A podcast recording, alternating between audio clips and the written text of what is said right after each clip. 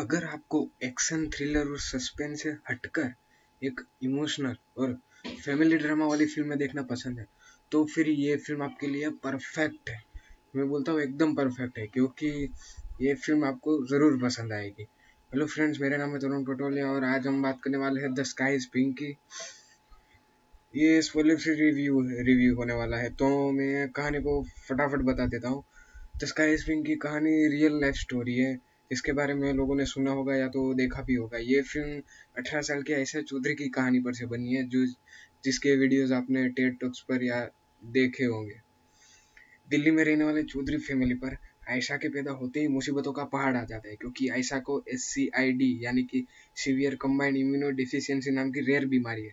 इस बीमारी में होता यह है कि बॉडी में इम्यूनो सिस्टम ही नहीं होता है और तो और इस मरीज़ इस टाइप के बीमारी के मरीज़ ज़्यादातर बाहर घूम भी नहीं सकते, क्योंकि बॉडी तेज़ी से एलर्जी पकड़ लेती है।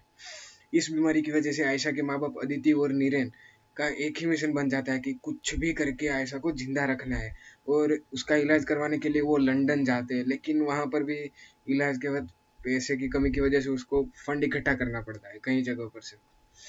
द स्काई स्विंग की कहानी आपको फैमिली रिलेशन और लाइफ के ऐसे सफ़र पर ले जाती है, जहाँ पर आपको कहानी पहले से ही मालूम है, लेकिन फिर भी आप चौधरी फैमिली के प्रॉब्लम्स उसके इमोशन और उसकी जर्नी के साथ आप कनेक्ट हो जाते हो।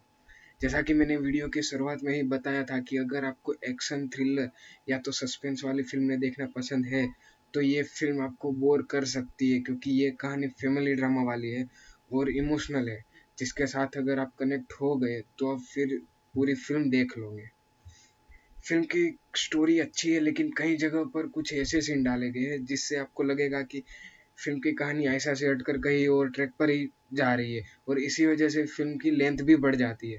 अब परफॉर्मेंस की बात करें तो इन इस फ़िल्म से प्रियंका चोपड़ा ने तीन साल बाद बॉलीवुड में कम किया है, और प्रियंका ने आयशा की माँ अदिति का कैरेक्टर प्ले किया है, जो एकदम अच्छे से किया है, और अदिति का कैरेक्टर स्ट्रॉन्ग भी है और इमोशनल भी दिखाया गया है।